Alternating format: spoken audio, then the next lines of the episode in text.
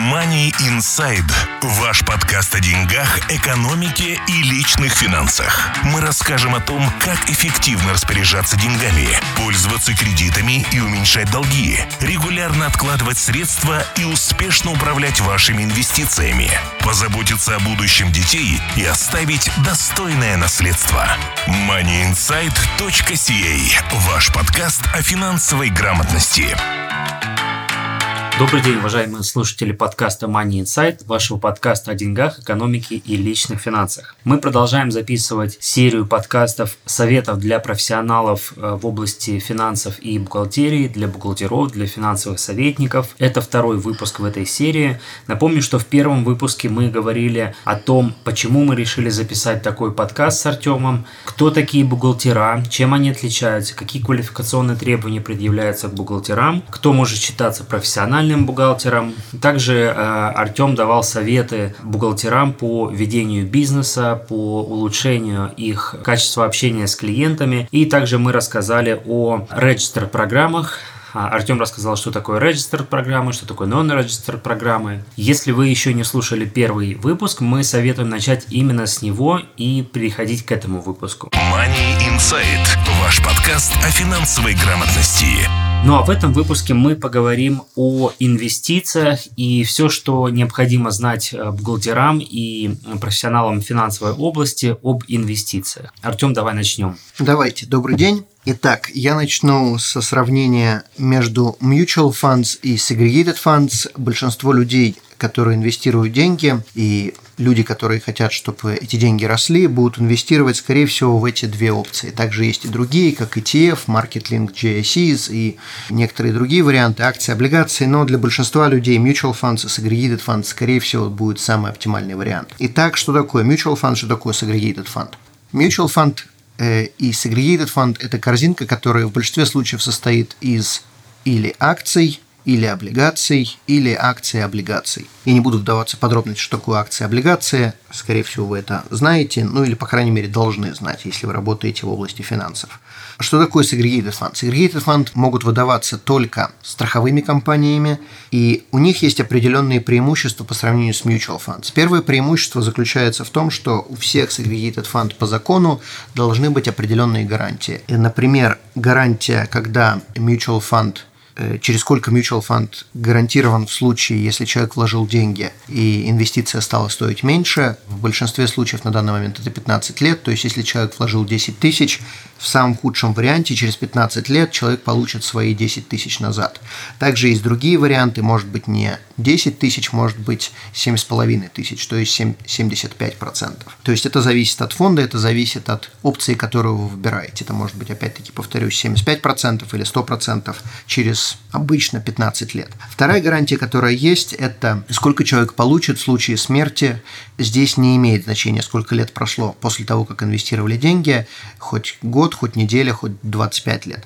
Также опцию, которую вы выбираете, может быть 75 или 100%, то есть если человек вложил 10 тысяч, и, предположим, через 2-3 э, года там э, что-то случается, человек умирает, сколько его семья получит назад? 10 тысяч или 7,5 тысяч. Понятное дело, что если инвестиция стоит 20, то 10 или 7,5 никто платить не будет, будут платить наивысшую сумму.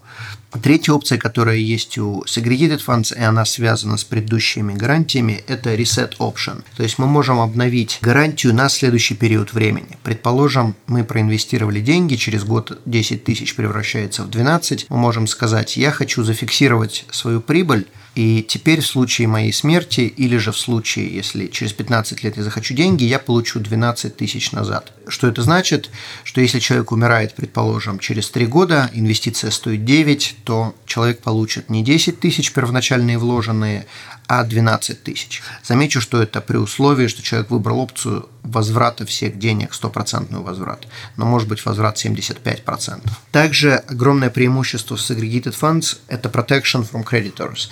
То есть, если человек проинвестировал в non-registered инвестиции деньги, тогда, если человека засудили, особенно это важно для бизнесмен или бизнесвумен, если человека засудили, тогда кредиторы э, не могут забрать эти деньги, и их сложно будет отвоевать. Понятное дело, что при условии эти деньги были вложены в Segregated Funds задолго до того, как человека собирались засудить.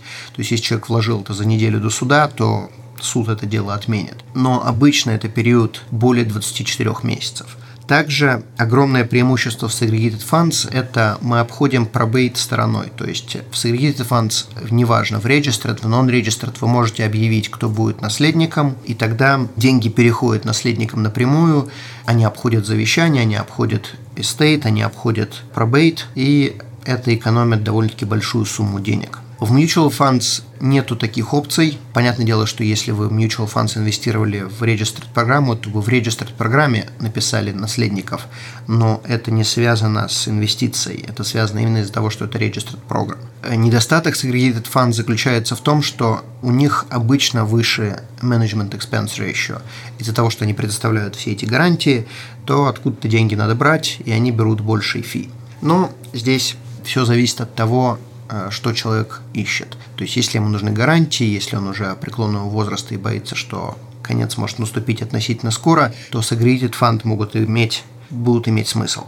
Также огромная разница между mutual funds и segregated funds заключается в том, что если у человека есть segregated funds, тогда capital gain и capital loss передаются инвестору. То есть, если э, фонд потерял деньги, то это не остается внутри фонда. Человек получит слип, в котором будет написано, что человек потерял деньги, то есть capital loss. Напоминаю, что в mutual funds только capital gain передаются инвестору, capital loss остаются в фонде, и их никак нельзя будет списать. Также э, mutual funds передает capital gain даже за время, когда человек не инвестировал в mutual fund. Например, человек купил mutual fund в декабре, а gain у фонда был в марте. Все равно в конце года или в начале следующего года человек получит э, слип, в котором будет написано, что фонд реализовал какие-то инвестиции. Заплатите, пожалуйста, налоги. Хотя человек вообще не участвовал в этом процессе, он купил намного позже, но все равно налоги надо будет заплатить, потому что фонд заработал. В то же самое время, если у человека есть segregated funds,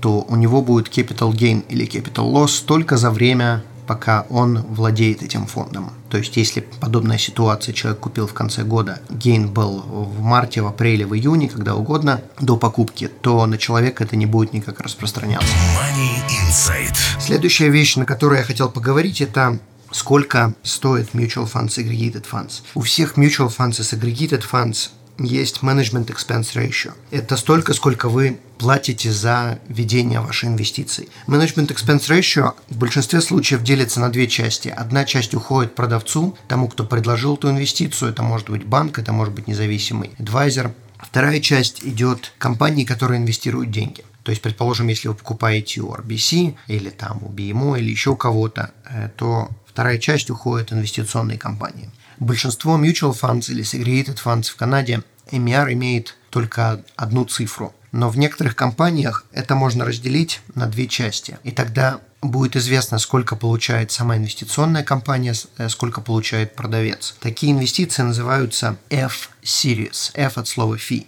Для чего это нужно? Если такая инвестиция внутри registered плана, RRSP, TFSA, то это не имеет никакой роли, будет это одно целое или будет разделено на две части. Если же это разделено на две части внутри non-registered инвестиции, тогда то, что вы платите продавцу, можно списывать. И в стейтменте будет указано, если эти фонды вложены в fee-based mutual funds или segregated fund, тогда будет указано, сколько было заплачено продавцу, и таким образом можно будет уменьшить налог клиентов. Продавцу ты в данном случае имеешь кого в виду? Э, тот, кто предложил. То есть, если люди, предположим, пришли к нам, то мы являемся продавцами, то есть мы предложили эту инвестицию адвайзера. Если люди пришли в банк, тогда представитель банка предлагает сделать какую-то инвестицию, человек, предположим, соглашается, и вот этот банк куда человек пришел, не конкретный человек в банке, а сам банк является продавцом. То есть в данном случае, предположим, человек приходит в RBC, ему говорят, давайте вложим в RBC баланс фонд. Человек говорит, хорошо, замечательно. Э, тогда RBC Asset Management – это компания, которая инвестирует деньги. Которая Ар... непосредственно управляет фондом. Которая управляет фондом, все правильно. RBC Royal Bank будет продавцом. То есть, если вы посмотрите, предположим, вы делаете все инвестиции через банк или вы общаетесь с банком, придите в банк и попросите просто визитную карточку человека, с которым вы общаетесь. Вы увидите, что в большинстве случаев у него есть две стороны у этой карточки. На одной он будет представитель банка, на другой будет представитель Asset Management. То есть, он работает как бы одновременно на две компании. Для одной он делает продажи, а, а второй он имеет право разговаривать и что-то предлагать. То есть, когда вы сделали инвестицию в том же самом RBC баланс-фонде, то Asset Management управляет и решает, что покупать, что продавать, а Royal Bank вам сделал только предложение об инвестиции. Royal Bank не имеет никакого отношения к вашей инвестиции. Окей. Okay. Окей. Okay. Money Insight. Все фонды, segregated funds, mutual funds, неважно, они делятся на series. Series – это столько, сколько например, будет получать продавец, то есть если мы говорим о F-Series, это означает, что это инвестиция, в которой уже разделены management expense ratio. Также есть другие типы э, series, например, T5 или T8, T8. Что это такое? T5 была придумана для того, чтобы когда человек инвестирует деньги, если ему нужен доход, поскольку большинство mutual funds или segregated фонд, они не знают, сколько конкретная инвестиция заработает, и они не могут гарантировать определенный доход, если человеку нужен определенный доход, они придумали определенный вывод денег из этого фонда, чтобы платить человеку определенный доход. T5 – это series, которая выдает человеку его капитал до тех пор, пока капитал не закончится. Для чего это нужно? Предположим, вы вложили 100 тысяч долларов вам нужен гарантированный доход в размере 3% годовых. Если мы вкладываем в какой-то mutual фонд, который по большому счету может быть вообще даже не будет платить 3% годовых, потому что он не зарабатывает, инвестиция просто не платит такие суммы, тогда инвестиционная компания предлагает, что давайте мы будем ваши деньги по 3% в год вытаскивать, поскольку вам нужно 3%. Поскольку мы вытаскиваем ваши деньги, они не будут облагаться никаким доходом, потому что это называется return of capital, то есть ваши деньги вам возвращают. А остаток и то, что там сам фонд платит, будет реинвестироваться внутри фонда, и эти деньги оставшиеся будут расти. Вам будут платить эти 3% до тех пор, пока ваши деньги не закончатся, и когда ваши деньги закончатся, на тот момент то, что осталось, мы будем вытаскивать, и это уже будет налогооблагаемое. То есть это тоже будет 3%, но после того, как ваши деньги закончились, это будет вытаскиваться или как канадские дивиденды, или как иностранные дивиденды, или как interest. И это будет облагаться в соответствии с тем, какой доход там получен. Или же это также может быть capital gain. Дальше Напоминаю, что человек может иметь четыре вида доходов в mutual funds. Это interest, dividends, capital gain и return of capital. Также dividends могут быть foreign, то есть иностранные, и Canadian. Также может быть ситуация, что вы проинвестировали 10 тысяч долларов в начале года, фонд упал, и в конце года у вас 9 тысяч, но вам пришел слип, в котором написано, что у вас есть capital gain. Многие люди это не понимают, как так? Я потерял деньги, но я должен платить какие-то налоги. То, что происходит, это стоимость вашей инвестиции упала в цене, но во время, пока вы держали этот фонд, менеджер покупал и продавал, и он заработал на каких-то определенных инвестициях деньги. И, соответственно, вам за это пришло пришел слип, что вы должны заплатить за то, что он там что-то заработал. А то, что сейчас фонд стоит меньше, как бы никого это не волнует. Как я уже говорил, capital loss вам не передается, и, соответственно, если вам пришел capital gain slip, то платить надо будет. Если вы покупаете инвестиции в non-registered investments, покупаете именно corporate class фонды, они более tax efficient, так как они по закону должны distribute Canadian dividends и capital gain. То есть они не будут distribute interest и foreign dividends. То есть с точки зрения налогоплательщиков, э, понятное дело, Canadian Dividends и Capital Gain более tax efficient, чем остальные типы дохода. В Канаде до недавнего времени была компания, которая называлась NextGen. Пару лет назад ее купила огромная интернациональная компания под названием Natixis. NextGen имеет несколько патентов. Я не знаю, каким образом они это сделали, каким образом CRM это позволило, но тем не менее до сих пор это работает. Может быть, в будущем это прекратится. Значит, смысл этих патентов заключается в следующем. Компания инвестирует в разные mutual funds, но при этом человек может выбрать разные series фондов. И даже если вы или даже если ваш клиент инвестирует, предположим, фонд, в котором есть только облигации, то тем не менее все равно из этого фонда каким-то образом можно получать или capital gain, или dividends, канадский dividends. Опять-таки, я повторюсь, я не знаю, каким образом они это делают, но тем не менее патент существует, и там есть очень tax efficient инвестиции типа доходов. Еще раз повторюсь, компания называется Natixis, и предыдущем компанию, которую они купили, называется NextGen. Одно слово. Money Insight. Итак, дальше. По поводу вот следующего комментария, Вполне реально, что у вас будут какие-то сомнения. Если вы уверены, что это не так, дайте мне знать. Насколько я знаю, это так. Но, тем не менее, я могу ошибаться. Если человек покупает и продает золотые и серебряные изделия, и частота изделия меньше, чем 0.995, и при продаже стоимости изделия меньше 1000 долларов – то налог платить не надо, поскольку это считается personal item. То есть, если вы покупаете какую-то монету, у которой частота будет не 0,999, а 0,995 и меньше, то есть, например, 0,8, 0,7, 0,65, что-либо ниже, чем 0 995. И стоимость монеты при покупке и продаже меньше 1000 долларов, купил за 200, продал за 800, это считается personal item, и тогда за эту инвестицию capital gain платить не надо. Важный момент, а если человек покупает таких монет или, скажем, изделий несколько, и их общая сумма будет составлять 10 тысяч долларов, то я так понимаю, что уже э, будет облагаться это налогом.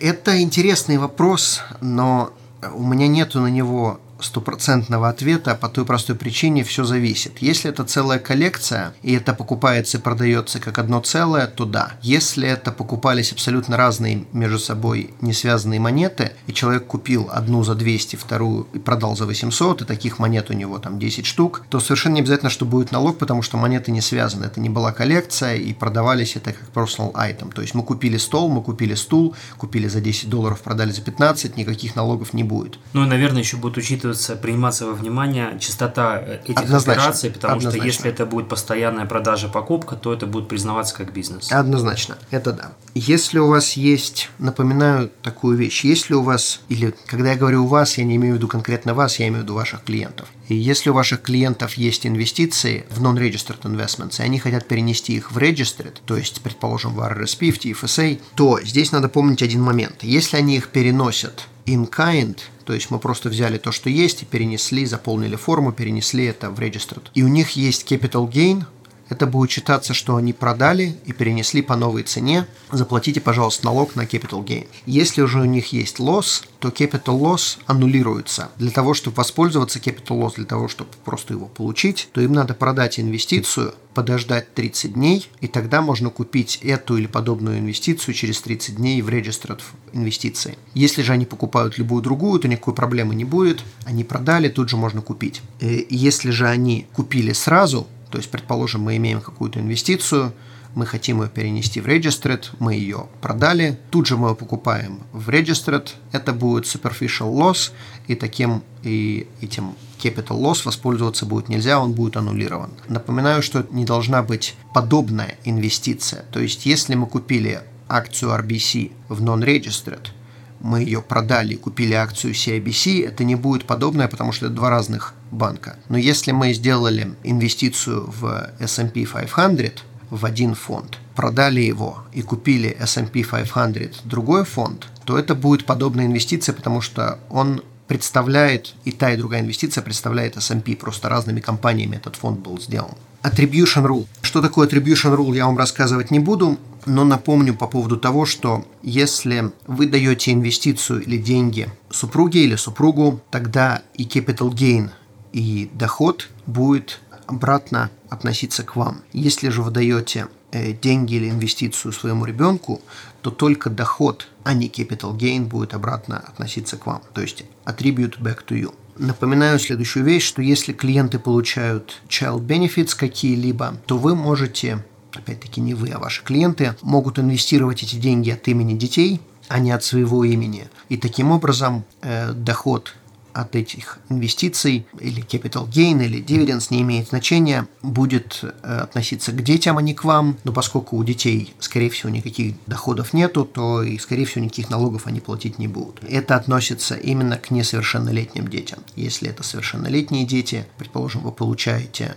точнее дети получают child support от э, предыдущего супруга, и детям уже 18+, то на вас это и так не будет никак распространяться, потому что дети уже совершеннолетние. Так что можно инвестировать вне зависимости, какой у них доход, это будет доход относиться однозначно к ним. И напоминаю, что для того, чтобы ваши инвестиции были более tax efficient, супруг, который зарабатывает меньше денег, должен инвестировать, а супруг, который зарабатывает больше денег, должен их тратить на семейные нужды для чего это нужно. Поскольку у нас marginal tax rate, то супруг, который зарабатывает меньше, будет в будущем платить меньше налогов. И Таким образом мы уменьшаем э, свои налоги э, семейные. Но здесь есть один момент. Если мы делаем это таким образом, то у нас в обязательном порядке должно быть завещание, в обязательном порядке должны быть доверенности, потому что если имущество не совместное, то в случае смерти, как оно будет передаваться второму супругу, тот, кто не владел этим имуществом, все это будет делаться через завещание. Без завещания это будет намного более сложно и дорого. Money Insight. Ваш подкаст о финансовой грамотности. Следующая стратегия. Если у одного супруга есть доход, а у другого супруга дохода нету, то супруг, который имеет доход, может дать супругу, которого дохода нету, для того, чтобы супруг без дохода эти деньги инвестировал.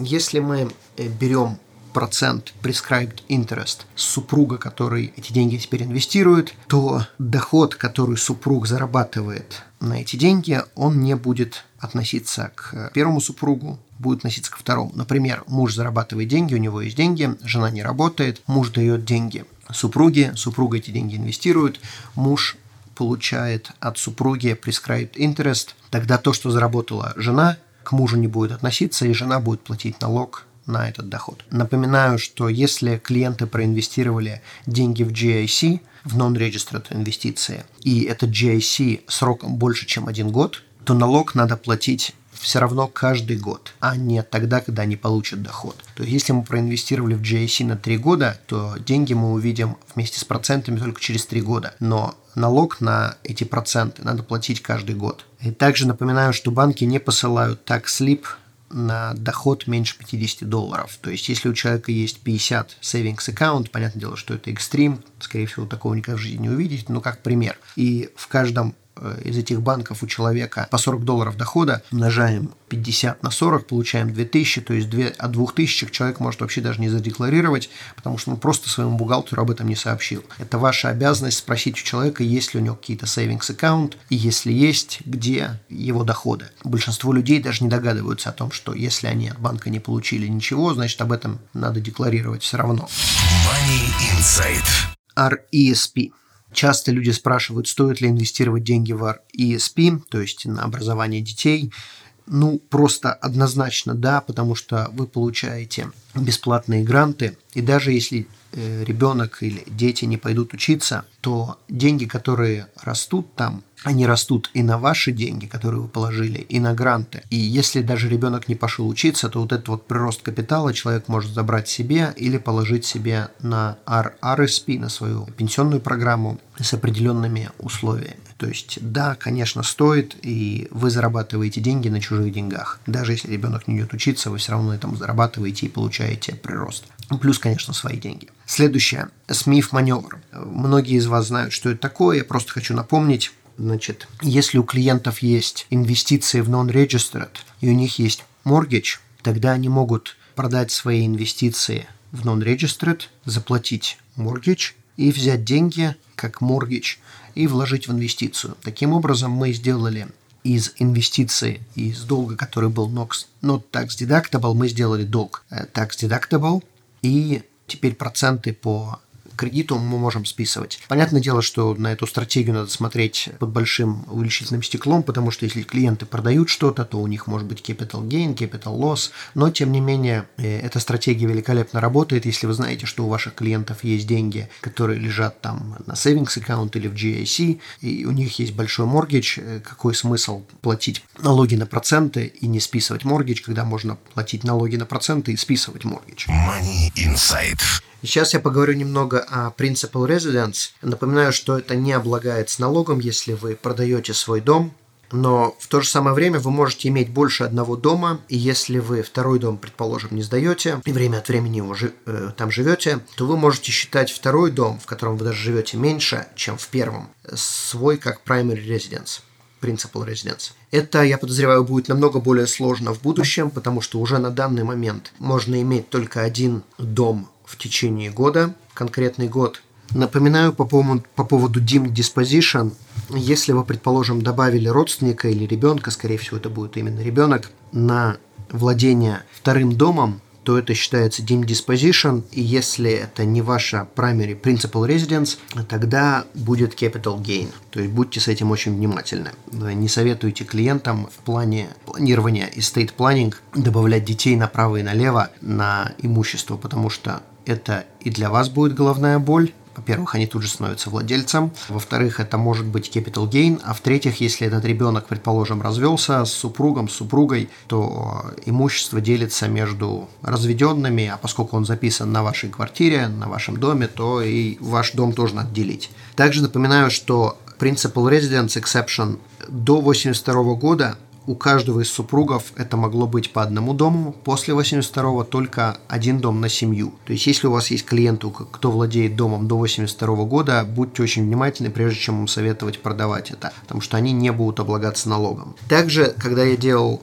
э, готовился к этому подкасту, я нашел интересную вещь. Я не знаю, насколько это все так, то есть я вам закидываю идею, а вы сами должны уже найти, насколько это правда. Если вы переезжаете из-за работы и сдаете свой дом, то вы также можете считать его principal residence, даже если вы в нем не живете годами. И если кому-то интересно, я могу прислать link на эту информацию, и уже оттуда можете начать свой research. С сегодняшнего момента, с, это, с этого года, продажа principal residence надо заполнять э, в Schedule 3, и об этом очень важно напомнить клиентам, когда они продают, когда вы знаете, что они собираются переезжать. Предположим, обязательно им это напомните, потому что если они это не сделают, то сами знаете, какие последствия будут с точки зрения CRA. Также один из вопросов, которые часто возникают у людей, стоит ли мне платить ипотеку или класть деньги в RRSP? Ну, ответ у меня, в принципе, довольно-таки простой. У вас есть разные долги, которые мы по-разному называем. Один долг называется income tax, второй долг, долг называется credit card, третий долг называется mortgage. Э, если мы просто просуммируем, то долг по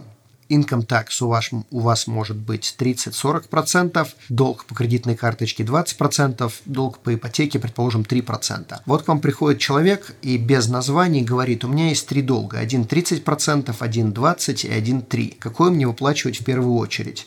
Ну, как бы здесь математика будет простая, у кого больше процент, тот, скорее всего, в первую очередь и надо выплачивать. Э, когда же люди приходят и говорят, у меня есть моргич, у меня есть э, income tax, то что делать, многие теряются и не знают. Соответственно, если у вас есть возможность положить деньги на RRSP, то вы таким образом уменьшаете свой долг по income tax на 30-40%. И если же у вас есть ипотека, то ваш процент 3-4%, 2%, неважно намного меньше, чем income tax. То есть, положив деньги в RRSP, вы сэкономили кучу. Положив деньги в mortgage, вы практически ничего и не сэкономили в плане процентов. И к тому же деньги из RRSP можно вытащить, потратив на моргидж, а деньги из дома вытащить нельзя, положив на, чтобы положить на RRSP. И свой дом – это даже если мы, предположим, будем считать, что это инвестиция, хотя я так не считаю, но, предположим, мы считаем свой дом инвестицией, стоит ли вам вкладывать все в одну инвестицию, которая зависит от э, многих факторов, включая того, что на соседнем участке могут построить тюрьму, и стоимость вашего дома тут же упадет. И я это говорю из личного опыта с клиентами, поэтому это не какой-то гипотетический пример. Позволь мне добавить здесь, что еще некоторые люди а, ошибаются в своих целях, особенно которые касаются пенсии, и некоторые считают, что вкладывая в свой дом единственный, они таким образом себе создают какую-то пенсию. Но, наверное, они ошибаются, потому что дом это не пенсия. Дом не будет вам потом каждый год выплачивать какую-то сумму, если это дом, в котором вы будете продолжать жить. И также дом может потерять в стоимости. А RRSP это как раз инвестиция, которая нацелена на а, пенсию пенсию. И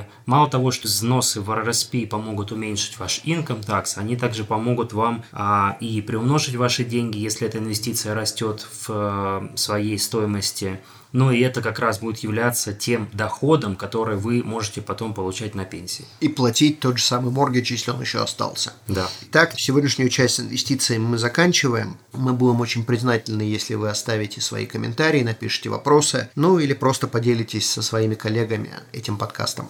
Хорошо, большое спасибо. Я напоминаю, что вы можете э, слушать наши подкасты в iTunes на ваших устройствах Apple. Просто можете зайти в iTunes, э, набрать Money Insight и подписаться на наши подкасты, чтобы прослушивать их в любое удобное э, для вас время. На этом мы сегодня заканчиваем. Напоминаем, что был первый выпуск вступительный. Послушайте его, если еще не послушали. Ну и ожидайте следующих выпусков, будет очень интересно. Всего доброго, успехов в деньгах. До свидания, спасибо. Money Inside.